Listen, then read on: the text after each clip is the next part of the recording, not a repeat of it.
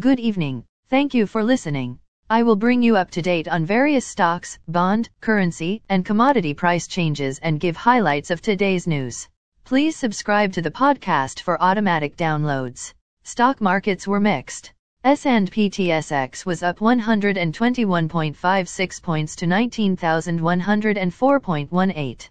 Dow Jones Industrial Average was up 90.75 points to 31,990.04.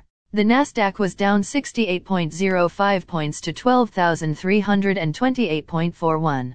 S&P 500 was up 5.21 points to 3,936.84. As of 8:26 p.m. commodity markets.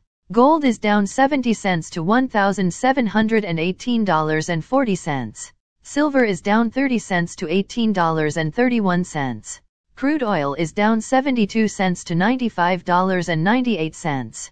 Copper is down $0 to $3.35. Natural gas is down 3 cents to $8.60. September corn closed at $5.80. August soybeans closed at $14.73. September wheat closed at $7.70. The Canadian dollar is 1.2845.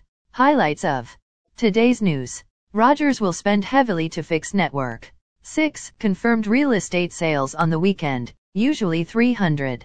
Housing investors looking to reduce holdings. Russia to cut Nord Stream gas flow. Volume on stock market lowest in all of 2022. Again, thanks for listening. For automatic downloads, please subscribe on a podcast app or platform.